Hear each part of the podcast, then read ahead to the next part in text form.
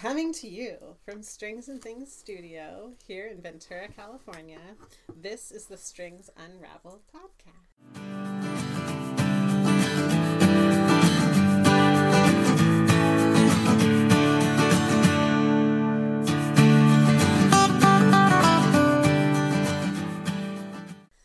From Katie's office.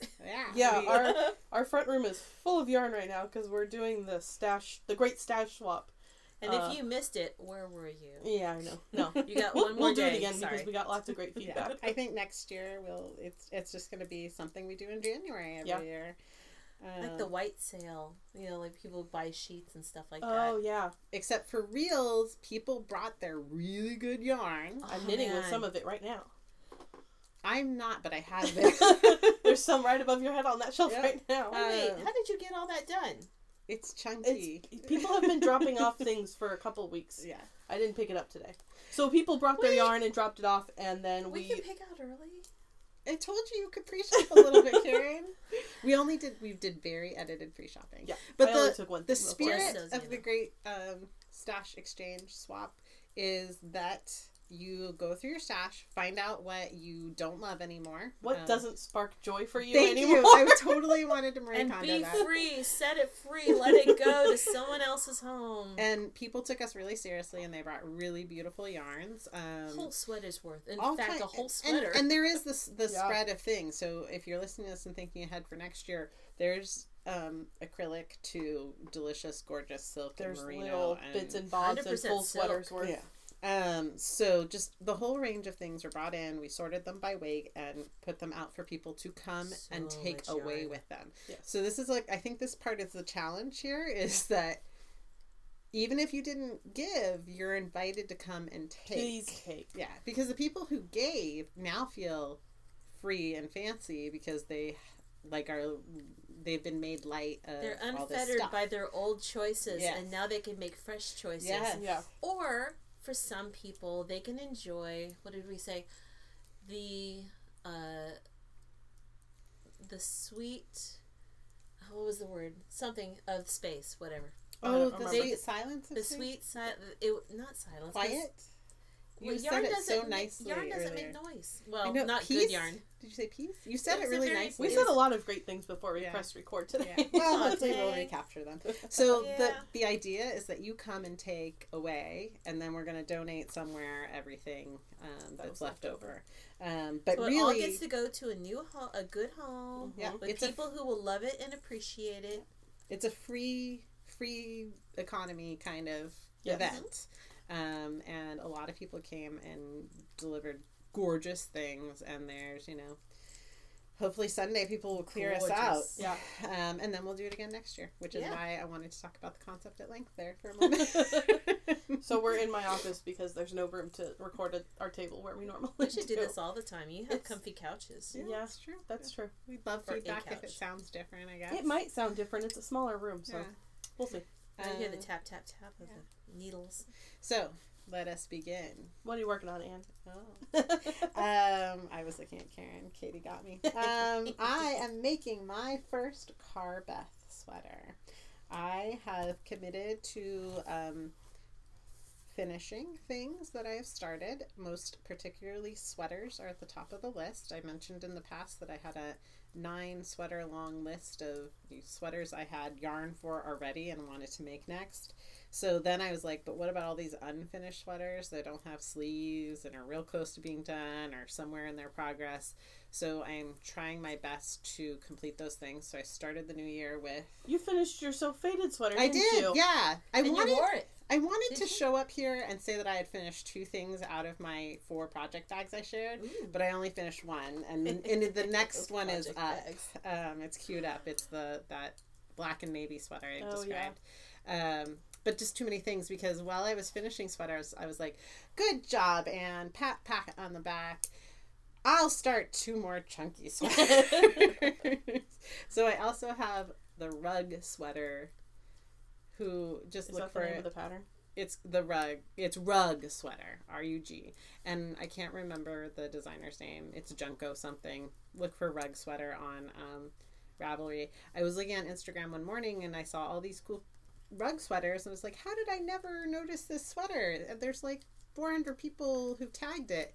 And then I saw that I already had it in my Ravelry library. So I pieced together yarn to make it, and I'm delighted by the results. And then I started a Carbeth because I stole some of my yarn for Carbeth to put into the rug sweater. So then I was like, well, I need to know how far I'm going to go and how I'm going to fix my stash stealing to fix this sweater. So now I'm making 2 new sweaters. Well, I have 10 others I have to finish. But that's my goal for the year. I am doing something that I was never comfortable doing working in a yarn store, which I'm on a yarn diet. Whoa. Yeah. So I'm going to try real hard to not really buy any yarn this year. Now, a diet means like slow and measured and feed yourself in a healthy way. You're not starving yourself? Not fasting. No, I'm not fasting. I'm not having yarn anorexia. I am going to... Yarn anorexia? That sounds horrible. Well, probably not a good turn of phrase anyway. But anyway, I am going to try really hard not to buy any new yarn. So that is my goal for this year, is to finish up started projects, go through my stash as much as possible, and just finish stuff. So that Carbeth sweater comes as a pullover or a cardigan, right? Yes. And you're making the pullover version? I'm making the pullover, and tonight, once I get this, I'm on the top, the neckline. So tonight when I finish it, I'm going to immediately start the sleeves for the cardigan. Nice. Which I bought the cardigan pattern after careful consideration because she has some really cool looking technique for her buttonholes. Because I don't really think I needed to buy the pattern, though, because how hard is it to make this a cardigan? But support designers you like. Yeah, support designers you like.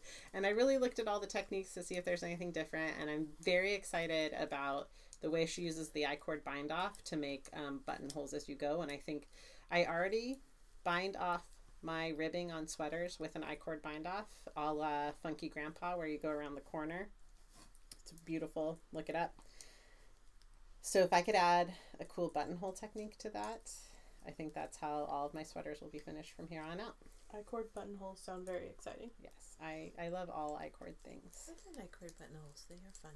Yeah. I've done like a toggle, like the Elizabeth Zimmerman toggle thing, and this looks related, but I thought, why not invest in it? Cool. So yeah, I'm making the pullover and the cardigan gets started tonight, I hope. I did finish So Faded. I also finished a green sweater whose name I don't remember. It's cream with green stripes. Maybe someday I'll tell you the name of the pattern. And I finished a third thing. Oh, an improvised big, huge, chunky sweater. Cool. Karen, what are you making? I'm in design mode. What is Although it?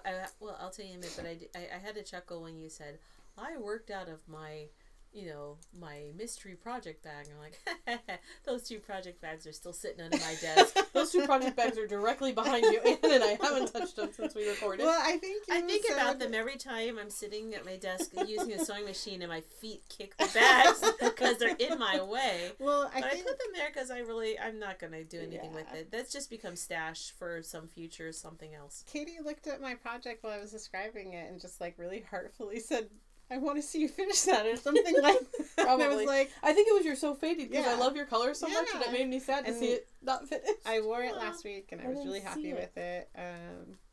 I'll wear it again. I am very happy with it. So. Yeah. Well. I'm in design mode right now. I went from being I don't know if I like brioche to I really like half brioche to I love brioche.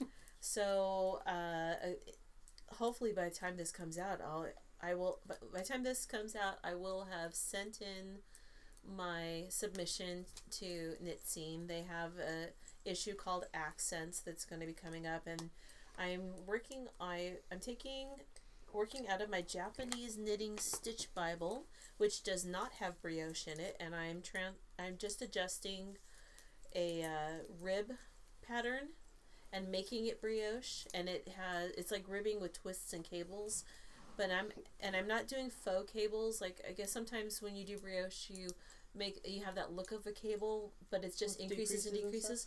This one, my stitch count is not changing, but I'm actually using a cable needle, and on the purl rows, with my main color, I'm doing my cable and kind of, anyway, it's pretty fun. It's not exactly reversible, though the backside has a really interesting look to it. And my swatch is like huge. It's like 20 inches wide because I'm making this really ginormous chunky blanket. And so for my swatch is not blanket size, maybe baby blanket size, at least width wise, on 15s. So I grabbed some yarn because at first I did go stash shopping, but they didn't have anything in the colors I wanted or in the size. And so one more chink in my I will not buy cheap yarn. You know, I won't go to a non-yarn shop and get yarn. Sure, I went to Joanne's at 10 minutes before closing. They love that. I was quick. I had fabric. I knew what I wanted because I made pockets appear in a hoodie that was not intended for pockets. I'm proud of myself on how I made that. That's for another topic. And I will say I saw the Red Heart and I kept on walking. I will not do it. But this is an acrylic alpaca blend, and it's like 30% alpaca. I'm kind of impressed with colors. The amount. It's just a pink and gray. Not really the colors of the call out for submission, but close enough. They do call for a hot pink, but they didn't have one, and they call for a neutral like an oatmeal. So the best I could do is gray. But so that color combo is very popular these days. It's very soft and romantic, and it could be for a baby, or it could just be for your giant throw for your... And you know that when you do a submission that... They're going to change the colors anyway. Yeah, I mean... They're going to change the colors. They're going to change the yarn. I have to come up with yarn that I think they might have, but they have... I don't know if you know, but magazines, they have deals with... where they can get yarn better with some companies, and so they promote some yarn companies because it also has to be that the masses of people doing that craft have to be able to have availability. This is why you don't see too many indie dyers in magazines, and because the amount of mass quantity of yarn that they have to come up with, because once a magazine, you know what it is, you see something in a magazine and you want that. You want it in that color. And so you go to them and they have an Etsy shop, and you're like, 3 things of yarn? How are you not prepared? So that's what I'm doing. I'm designing, and I've got my notebooks. Not that I'm going to do it. And I even have my book closed because I've become familiar enough with this pattern just since last night when I made it up. Cool. And, yeah. I am working on a sweater with yarn that I snagged out of the donations from the stash swap. I also put something in, so I felt like it was okay because this was like a really good find in the stash swap. What is that yarn? Because it's pretty. You can just take, even if you didn't I felt bad. No. So I'm knitting a sweater called Caramel Latte. The color fits it. It's, hold on, I'm trying to get this picture to enlarge. Anyway, it was designed for this yarn that I found specifically, and it's Madeline Tosh Chunky. Ooh. And it's this colorway, I think it's called Parchment, and it's like beige and tan and gray and neutral colors, which is not something I'm normally drawn to, but I couldn't pass it up when I saw it. So it's so pretty. And then somebody said after you, because you had already said you weren't sure about that being a color you choose, somebody saw you working on it today. Oh, and was like, those are your colors. And I was like, okay. But to be fair, you're wearing an oyster colored sweater. That's true. And you have gold and brown and like a golden oak, like an ochre. Yeah. You have those colors right now that you're wearing. Yeah. It just so happens. But do you ever find yourself like in a color, like you're living your own color story? Yeah. So this is your color story right now. Apparently. I did not know that I was drawn to neutrals. I would not have described myself that way. I have 2 color stories. I've got gray, brown,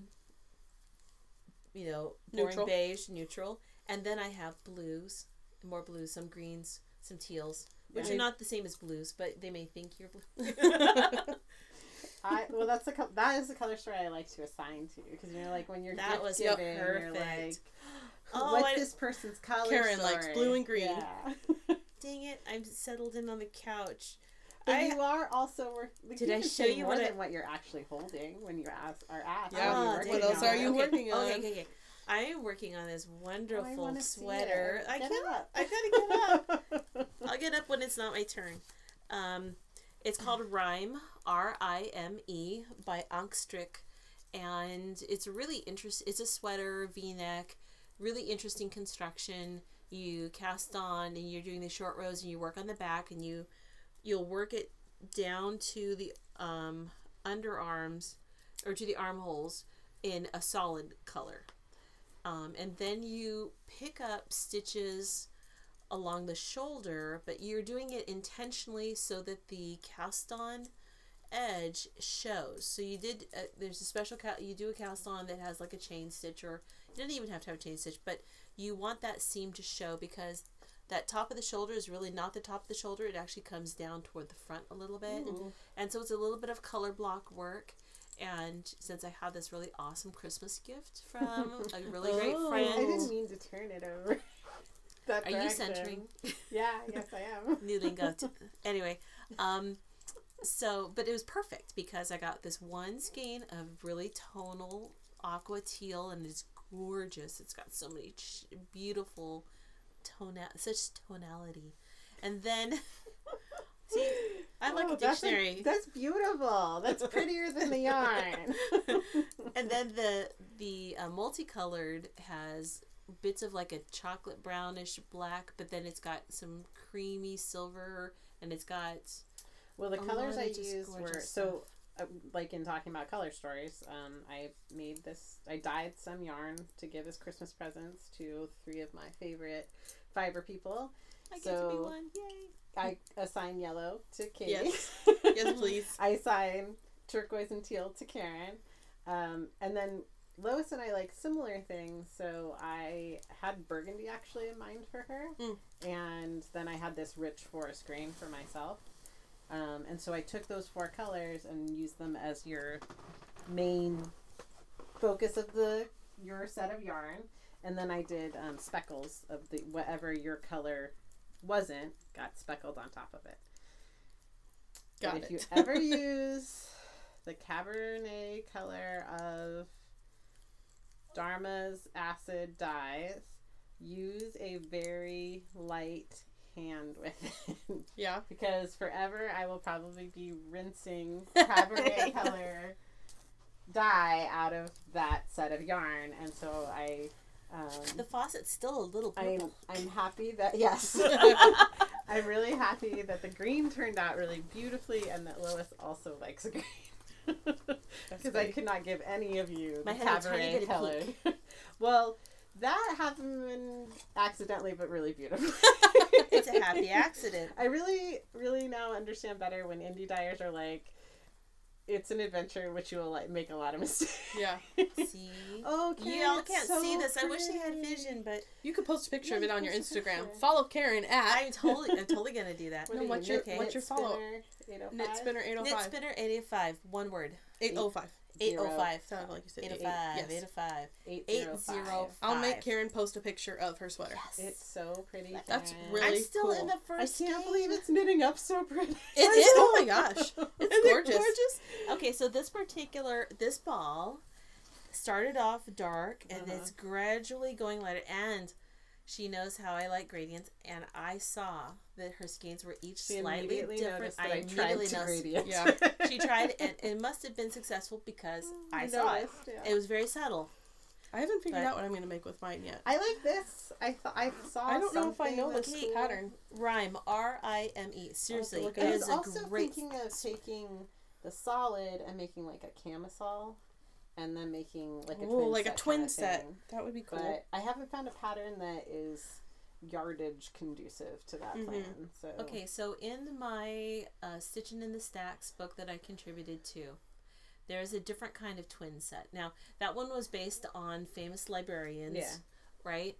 And there is a twin set based on Batgirl because she was a librarian. Okay. Okay, so it's a, kind of a tank, but instead of having like a little cardigan to go with it, it's a shawl. Oh, that's cute. It's kind of a lacy shawl, but kind of like a little capelet. Like a capelet. It's a little capelet because she's Batgirl. Cute. Yes. Well, so I'll have to, you should pull that off my shelf. I like knowing about that. I don't know if it'll be a good fit for this yarn. But I like knowing that that exists. Yeah, it might have more lace going on in it. For but the yarn, you know, I should pull that one out because that would be, I need to pull out some of my books. I always forget about, you know, you find, in your books. Yeah, you've got books and what do I do when I look on Ravelry? Now, if I'm smart, I will put my books in my Ravelry library. That's probably why Katie and I are both getting ready to recommend. You don't get... Did you know that you could put your books in there? No. It doesn't put the patterns from that book. It does. But no. It must.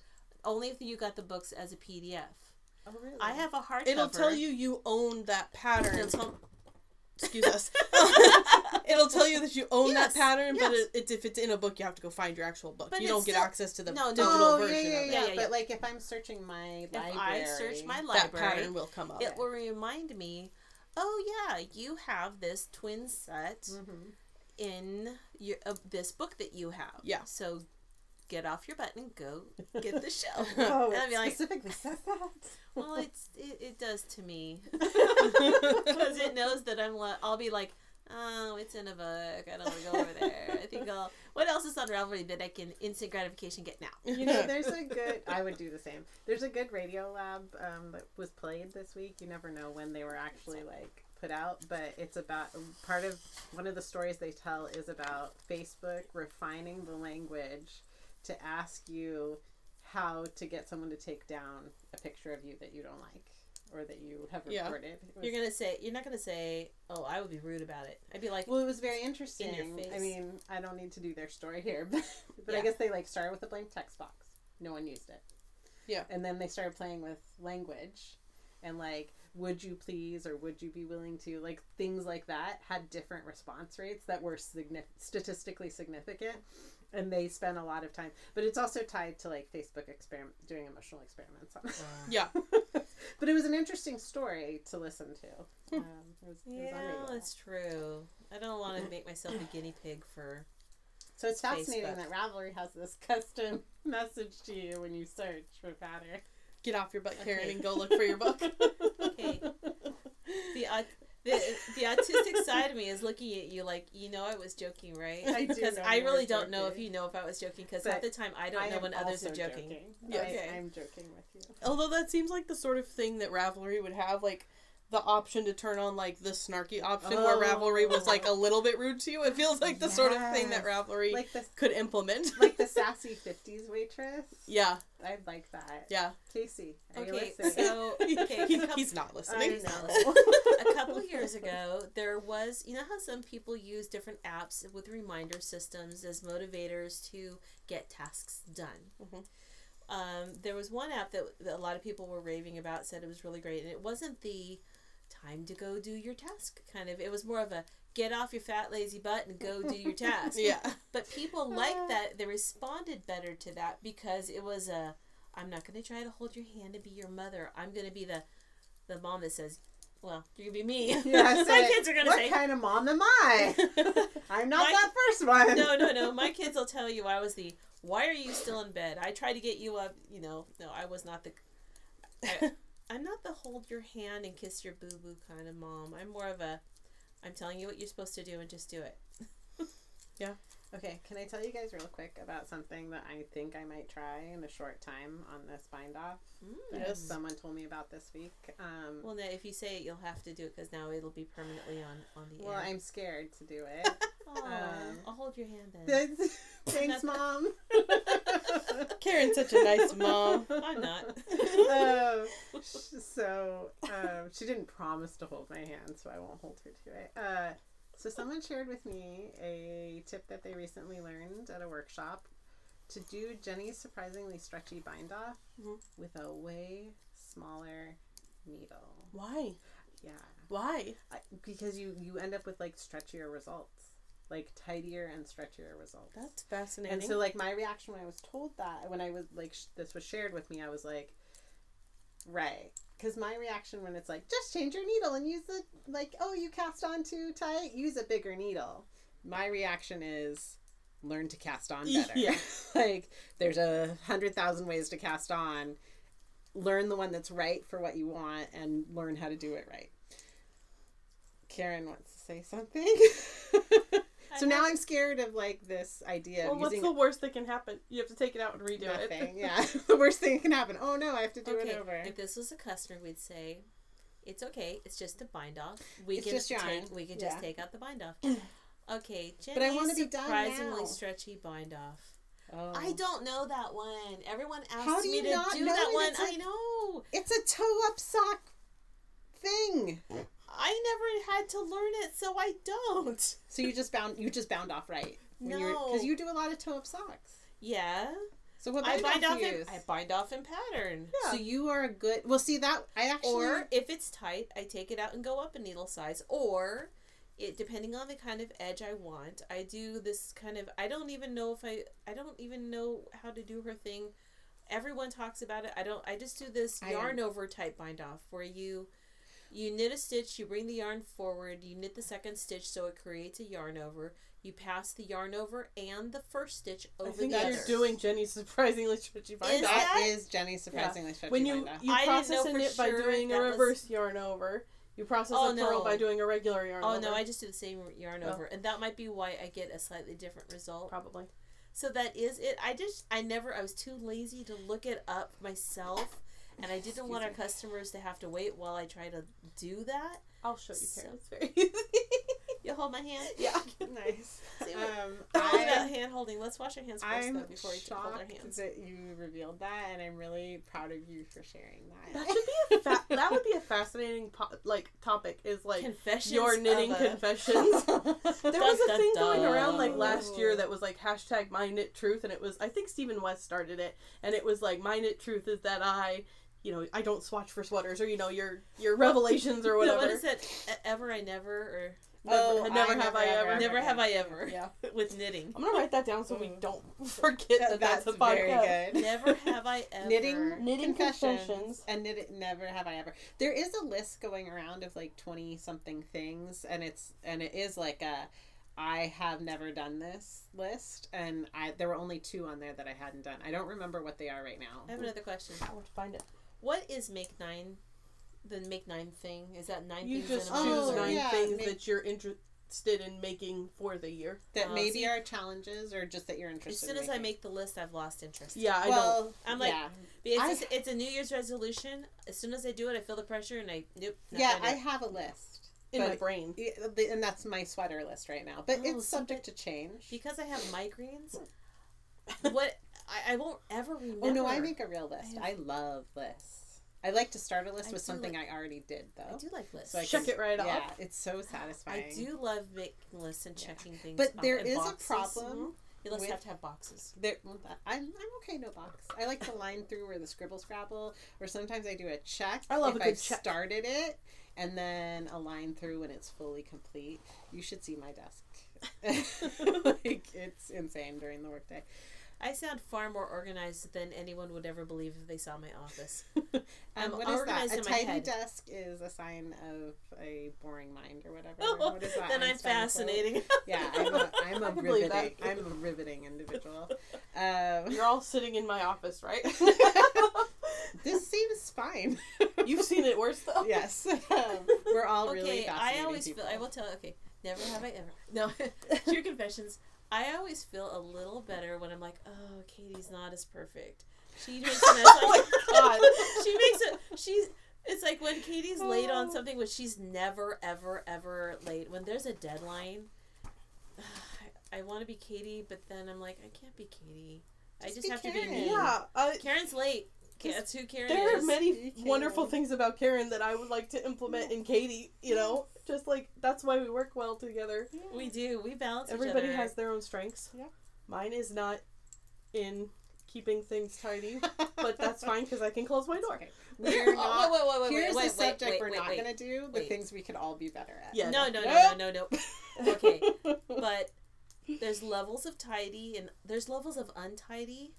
and your level of untidy is so much tidier than mine. You don't live in my house. Yeah. That's true. We were having an earlier conversation of, do you think your mom is beautiful?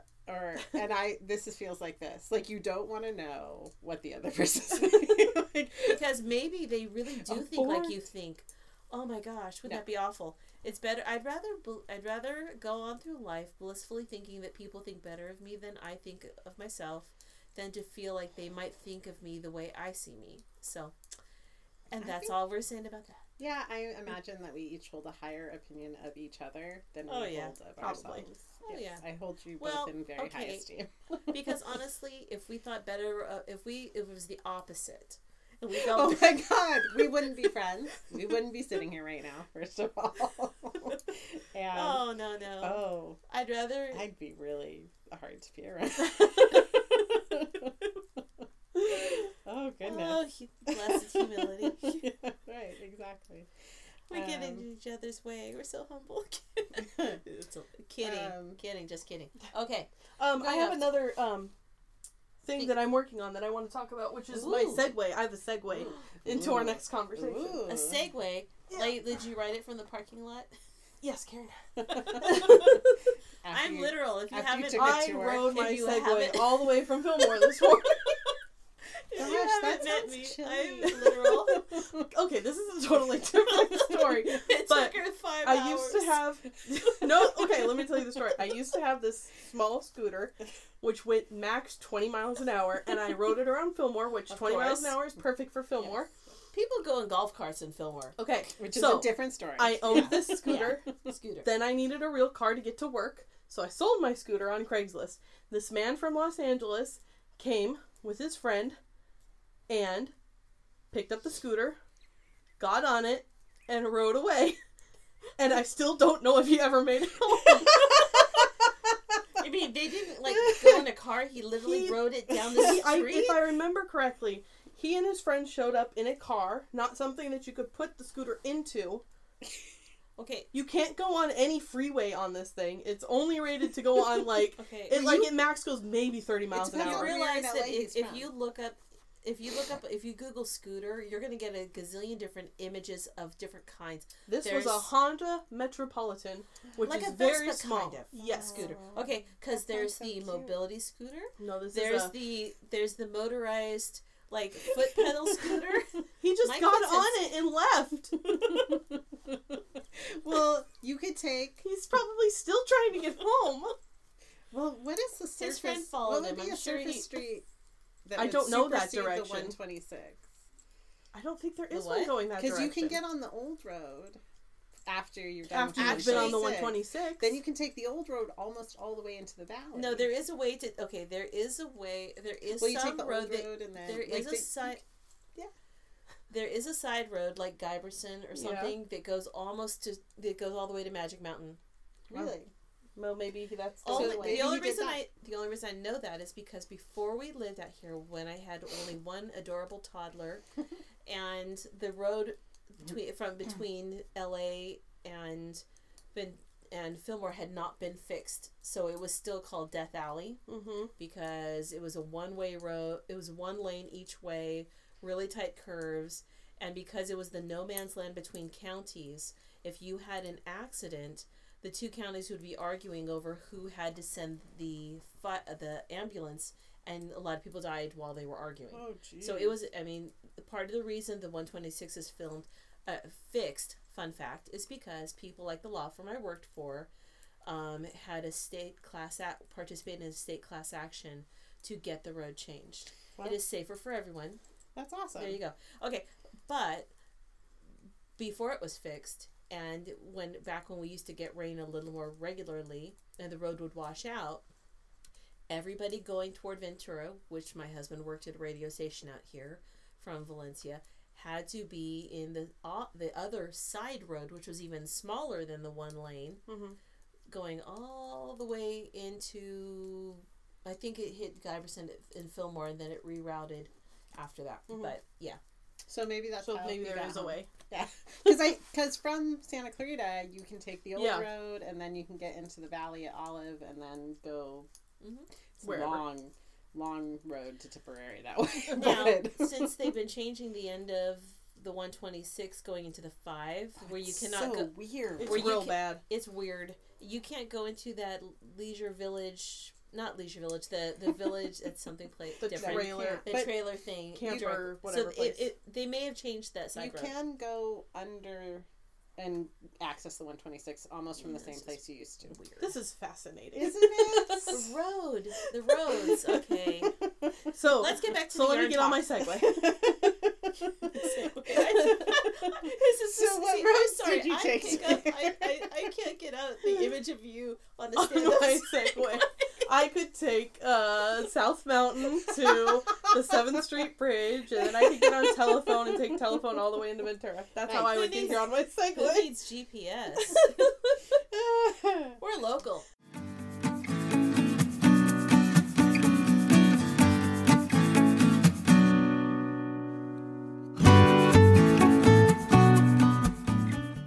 my gosh. So, what were you trying to change I have another project that I'm working on. Okay.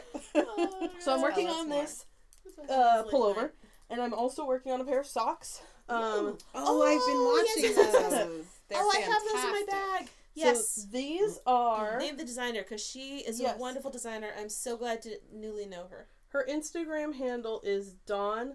Hold on, I don't want to get it wrong. Let me look it up. Yeah, I think it's Dawn Landix. And her pattern is called the Kia Socks, which I have it right here, so I can tell you what her actual name is. Dawn Henderson. Kia Socks, Kia, like the car. I asked her how to pronounce it because I wasn't sure. And they are a simple pair of socks with a little knit pearl pattern. And she's doing a knit along right now on her on Instagram. It'll probably still be going, so... She said it's basically indefinite, so knit the socks. You pick up the socks, you're in the knit along. I have finished one, and I cast on the second one. Karen is also working on them. I think I got a theme going on here with pink and gray. Oh, yeah, it matches your other project. Sometimes you're in a color story. It is. This is Space Cadet, yeah.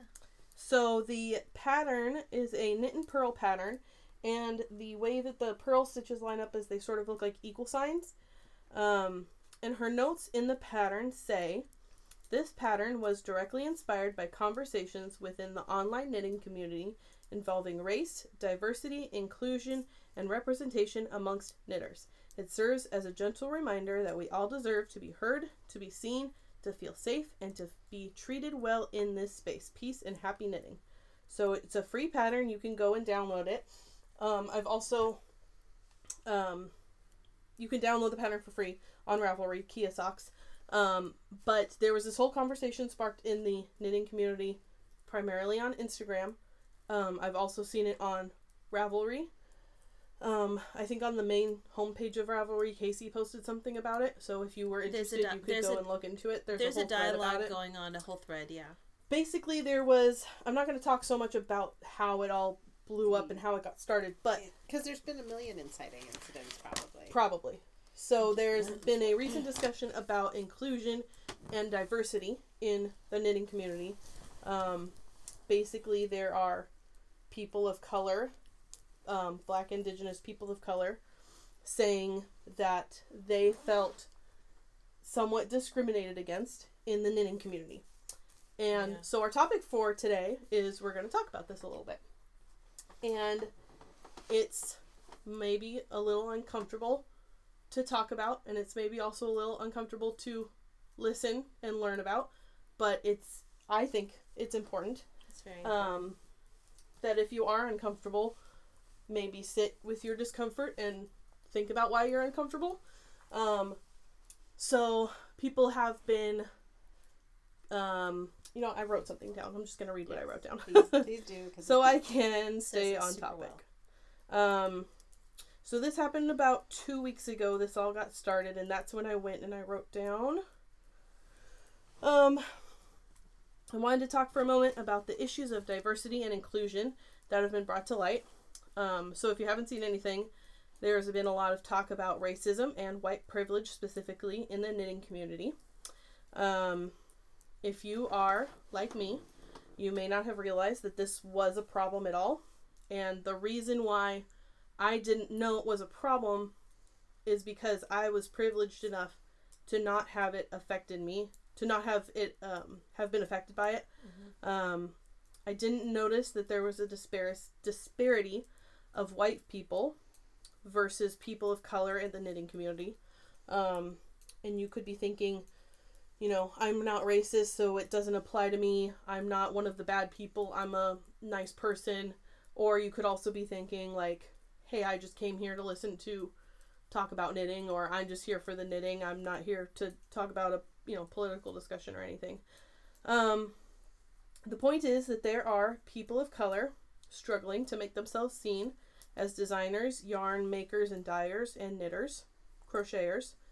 They're trying to get the recognition and attention that they deserve. They may be trying to support their families. They may have Etsy shops that they maintain just for fun. They may be trying to break into the design world and get published in magazines, or make it into like the top popular patterns on Ravelry. So we can stop and think for a moment, and I want you to stop and think for a moment, about the number of knitting designers or your favorite knitting designers that you can name off the top of your head. And most likely, how many of those people are people of color? Most likely, they're probably a lot of white people. Yeah. The disparity is so great that you can't ignore that it exists at all. You can go on the main page of Ravelry and you can look at like the top most popular patterns, and they were either probably designed by a white person or modeled by a white person in the picture. Mm-hmm. So we like to talk about the knitting community. That's a term that we like to use. We all love to be part of the knitting community. We love the knitting community because it's so positive and welcoming. And not for everyone. It's members. So that's what this is. It's members of our community, helping to bring to light issues in the community so that we can make it a better place for everybody in it. If you want to be part of the knitting community, you have to be a responsible community member. Recognize when you aren't being a good neighbor, or what you can do to become a better neighbor. Mm-hmm. Listen to others. Hold your friends accountable for their wrongdoings. Work together, grow together, and make each other better. The people who have done the work to bring this issue to attention are doing just that, being responsible community members. They have taken their time and put in lots of emotional labor to inform the community of a problem that they're facing, and we should respect, appreciate, and thank them for trying to make us all better. So, take an active role in trying to make this problem go away. Do your part. You can change your feed on Instagram. You can follow more people that don't look like you, because chances are you're going to find some amazing people that are super mm-hmm. inspiring that you might not already know of. You can buy publications and magazines and books that are more inclusive, that maybe feature more designers and models who are people of color. You can buy yarn on Etsy or wherever you buy yarn. Etsy shops that are run by people of color. And for me, this whole conversation is about love. We love to knit. We love knitters, we love crocheters, we love the people in our community, we love yarn.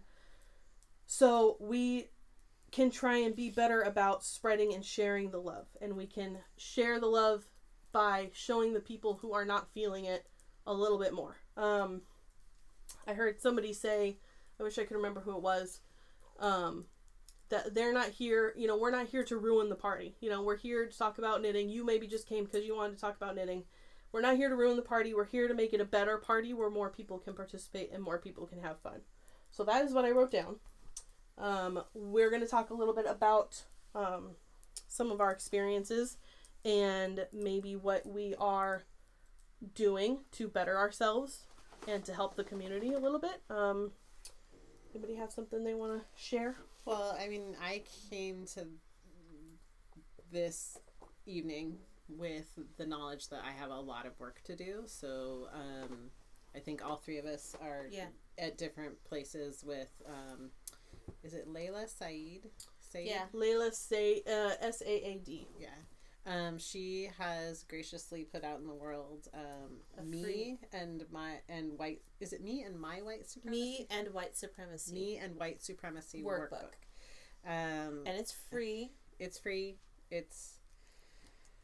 a real work of labor of love, right? Yeah. I mean, and it's not something you're just going to flip through, check a few boxes, and be done with. It's stuff you to work on. It's checking.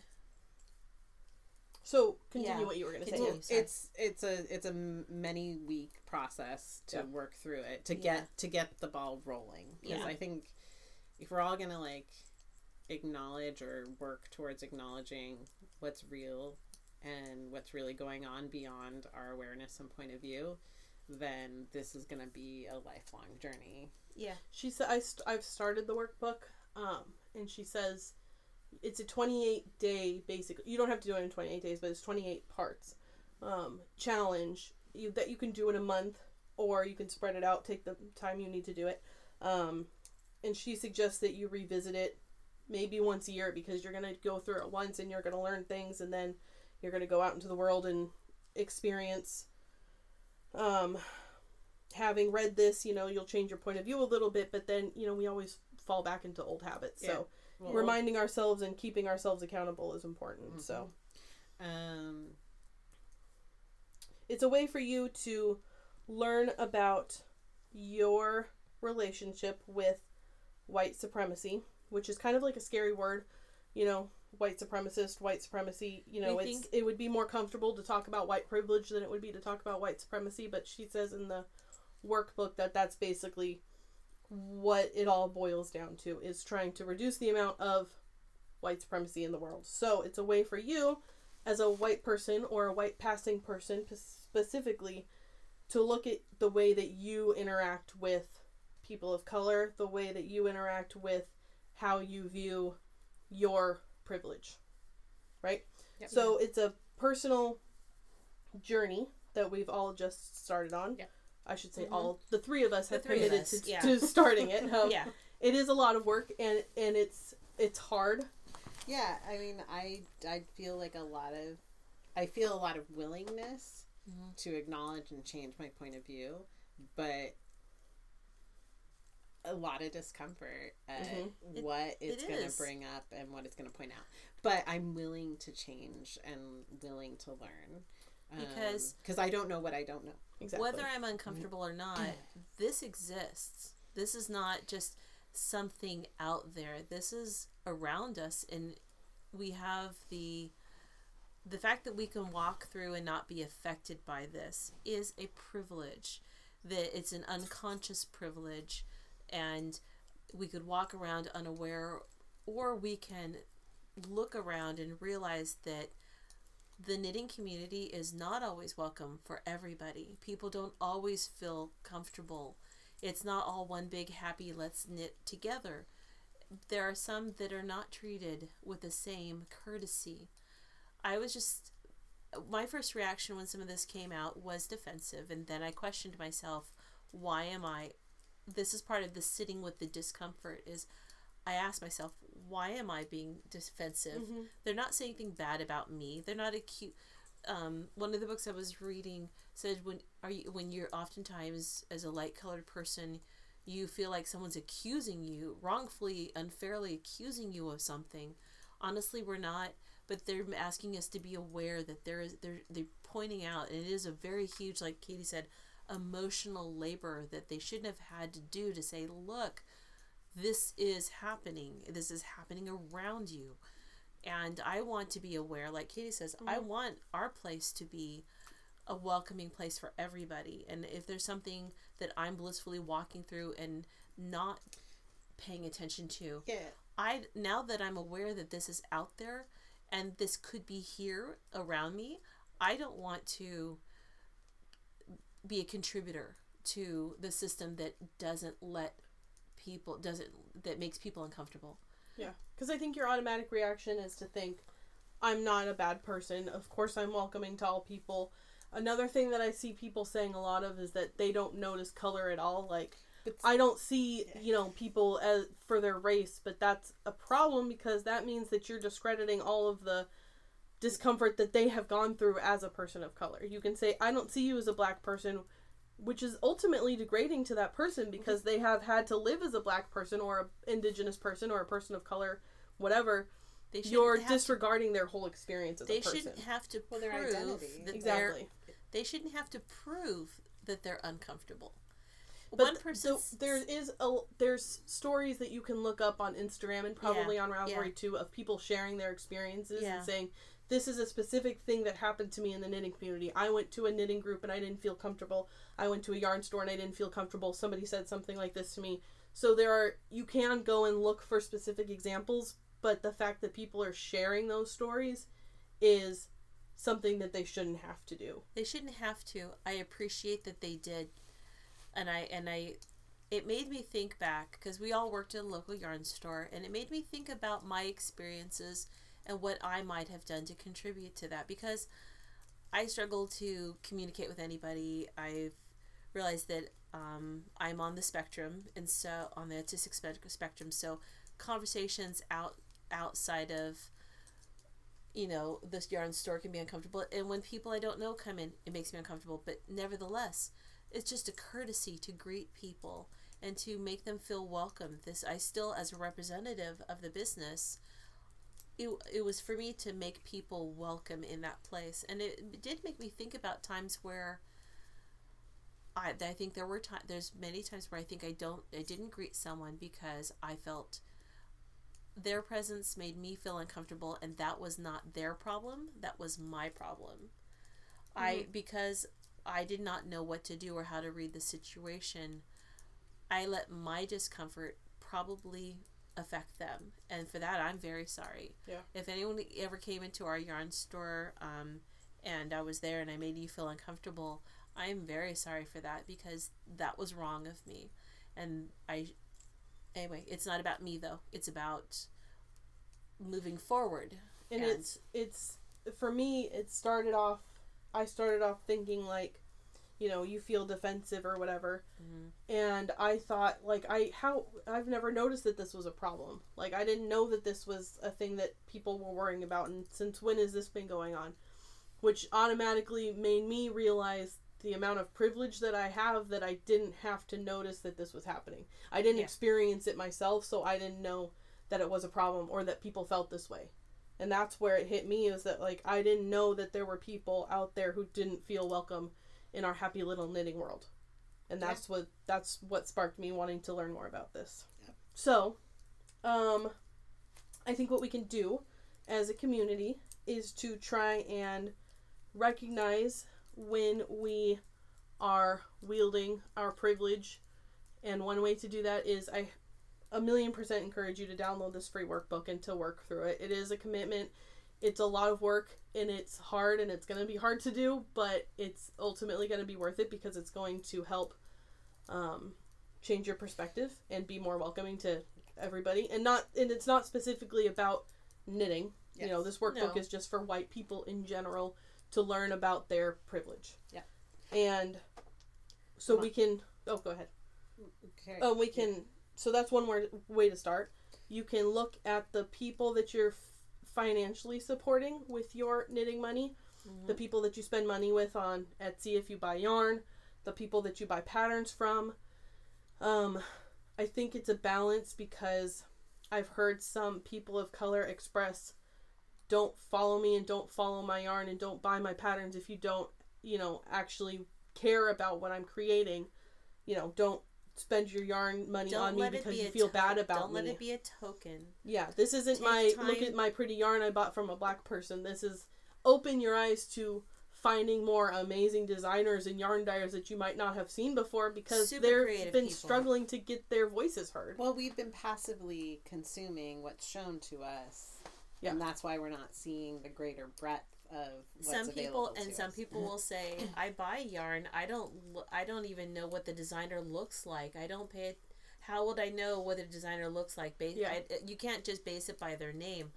But in this wonderful world, especially even Instagram, you can look people up. You can look at their feed. That's interesting, because somebody, because I just don't remember who it was. Because I just like the yarn, right? Somebody said that they were careful to shield their race when presenting. That's another thing I wanted to talk about, is that a lot of people who are people of color were being more private about themselves, their personal lives, on specifically their Instagram. They maybe use a picture of yarn or something as their profile picture and not a picture of themselves, because they think they're going to be able to become more popular and gain more followers and sell more yarn if people don't know what they look like. Which breaks my heart to think that people have to hide who they are because that's going to affect... Like, I have no problem posting a picture of my face as my profile picture. I love that. And then there's also... I mean, this is a different conversation, but, like, I've also heard this reflected in, like, for women on the internet. Mm.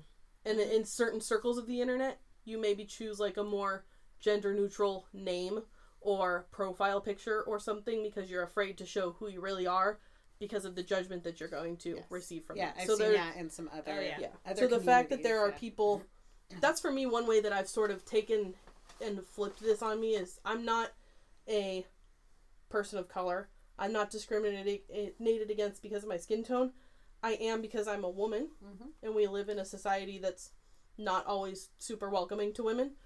So I can think of myself as a marginalized person and my experiences with how that feels in that aspect and give myself a better understanding of what it's like to try and...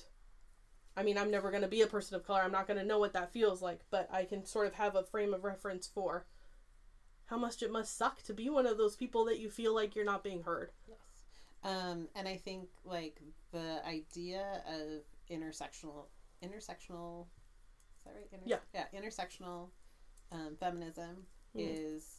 That was new to me about 2, maybe 3 years ago. Mm-hmm. And it's that we are not all having the same experience as women. And you have to remember that every woman's experience has these other things that weigh into them. And you have to see the intersection of where all of these different factors come together for their personal experience. And so this might be my first true, like, this work I'm willing to do is maybe going to be my first true understanding of what it means to experience, to learn, to learn about what that really means. Because, like, I've heard it, but maybe I didn't really understand what it meant. Right. Another thing I wanted to say too is, like, as we're sitting here talking about this, and maybe people will wonder why would they want to do this work? Like, we are living in such a polarized, intense time. My mom said just this week that she feels that the tensions across our nation and communities of all types are more highly charged than during the Vietnam War when she was a young woman. And I mentioned that to someone else her age today, and she says, absolutely. Mm-hmm. Isn't that kind of terrifying? Yeah, scary. Yeah. Like, because we're in I didn't experience it. That, so I don't know. Yeah, so we don't know, but they did. Right. And they're seeing a more polarized and highly charged time than one of the most divisive times in our nation's history.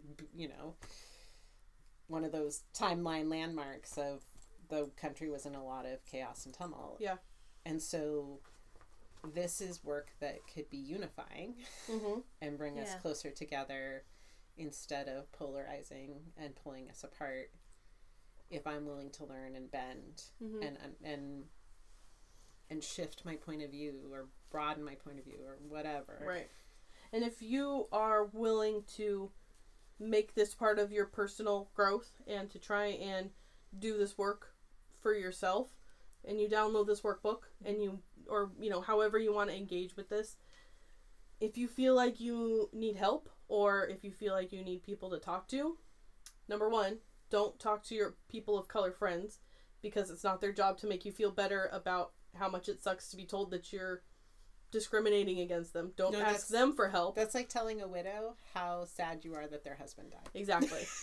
So number one, they're saddest. Don't talk to them about this. You might feel like you want to reach out to them and ask them about their experience, and that's fine. But don't use them as a way to make yourself feel better that this is, and don't pat yourself on the back and say, like, oh, I'm doing this. Isn't this great? Look at how hard I'm working on myself. This is something that we all should be doing anyway. Yeah.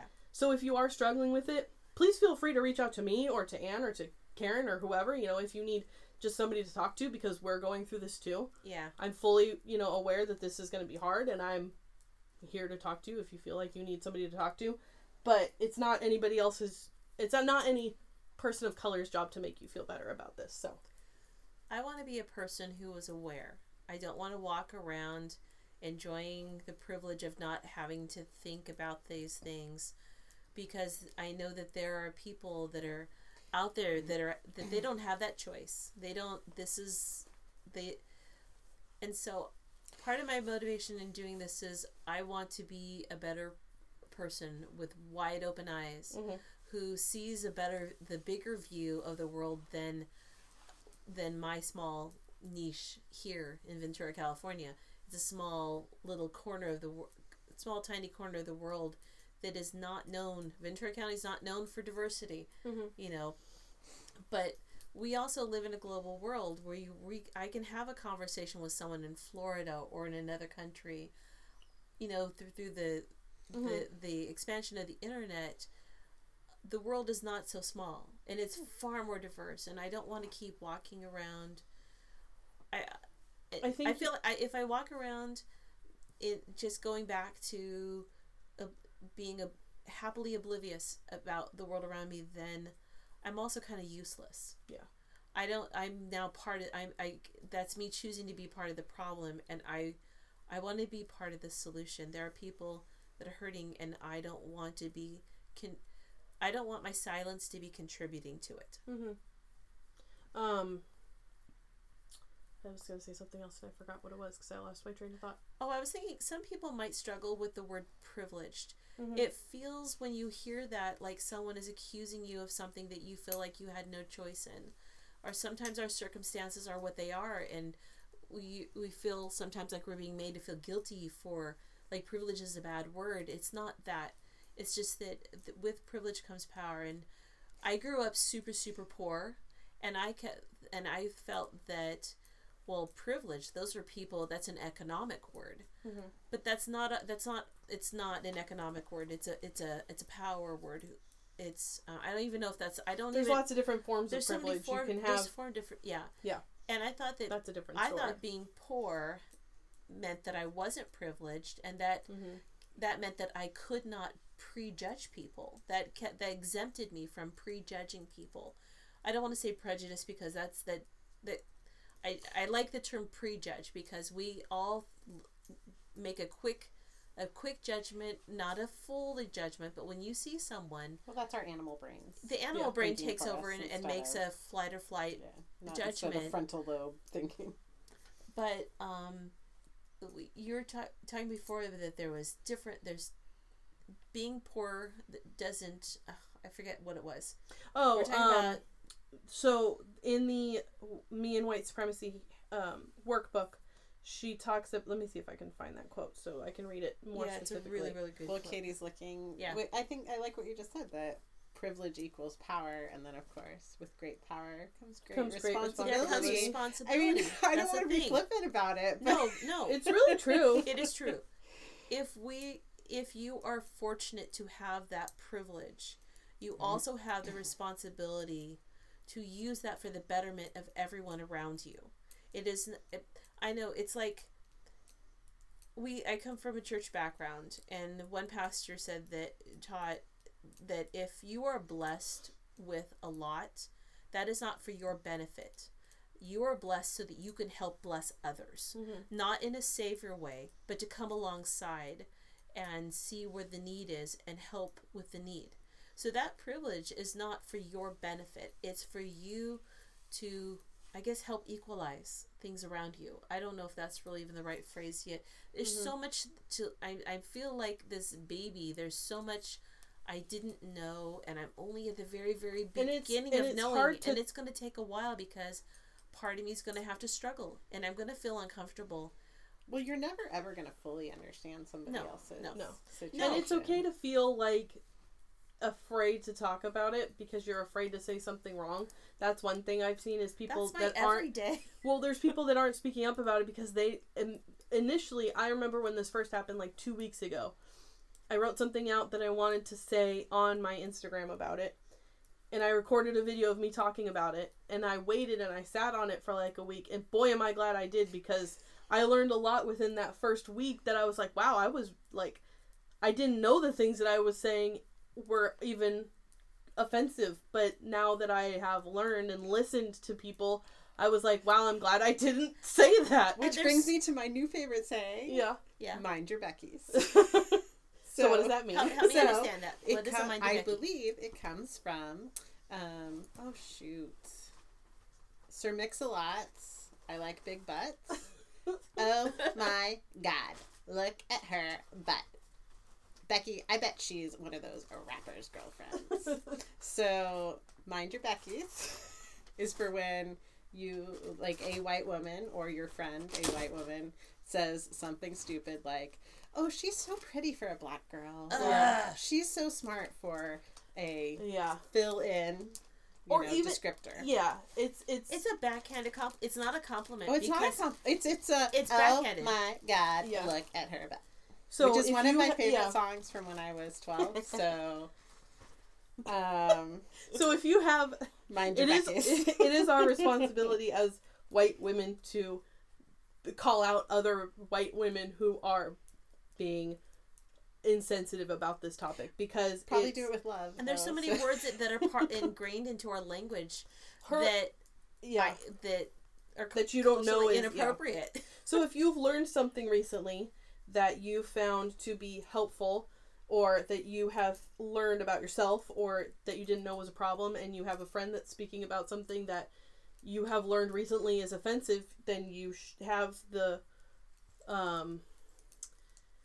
responsibility to tell them that. Yes. Mm-hmm. In a loving way. Do it, because think about how you feel when you have learned something. Yes. That you're like, oh my God, I was going through the world blissfully unaware that was not the right way to act. Is it the if you see something, say something? Sure. Yeah. Idea? Yeah. But also, I feel like it's a little bit to mind, because like that saying feels like a self-talk saying.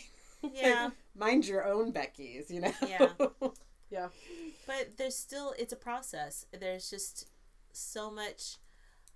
I'm of mixed heritage, but I was not raised in a mixed heritage culture. I was raised in a white culture. So, I don't know what it's like to walk in those shoes, but nevertheless, I need to be respectful not to step on the toes in those shoes. Mm-hmm. It's true. So, this is normally when we have a question of the episode, but we're gonna leave it at this conversation as for respect to this episode. So, in respect to this conversation, I think that's going to be the end of our podcast today. If we did say something and you felt that maybe we weren't as eloquently spoken as we hoped that we would be, please, or if you have something to point out to us that we didn't realize we were saying that was offensive, please tell us, because I personally want to know. Yeah. I want to be better. If you have any questions about any of this, not that, I mean, I'm like, have like the baseline knowledge. I'm as uneducated. Comments in the show notes? What was that? Can people put comments? You can comment. On YouTube? I think you can on YouTube. I think you probably can on our website. Or just send us a direct message, or send us an email or whatever if you have any questions that you don't want it to be out in public, you know. That's true. Please do that. I'm, willing to help you as much as I can. I'm as, like I was saying, I'm as uneducated about this as anybody can be, but I've learned a little bit, and I'm willing to. It's a big conversation, and it's the conversation's going to go on for a while. Yeah, this might not be the only time we talk about this, too. This is just the topic of our episode today. Yeah. Next week, we might talk about something totally different. And we probably will. Yeah. I don't know. We'll see. Not next week. Next week, we'll talk about plenty of things. but we won't record it until next time. Yeah. So, also, while you're out there enjoying us on whichever platform you have found us on, be it YouTube, iTunes, SoundCloud, on our website, if you could take a moment to either subscribe on that platform, to, give us a little like, or to give us a review. It's a big help, most especially, I believe, on iTunes. Mm-hmm. So if you have just a few seconds. And even on YouTube, it's really helpful. The more likes you have, the more it helps promote. Yeah, so if you liked it, please let us know. If you didn't like it, you can put the thumbs down, too. Just... No. Don't give us a thumbs down. Okay, don't you listen. You can do whatever you want. But... yeah, you can. If you listened all the way to the end of this episode, we are very, very thankful that you did it. Yes. Thank you for listening to us. Thank you. And we'll talk to you next month. Alrighty. Okay. Bye. Signing off. Bye.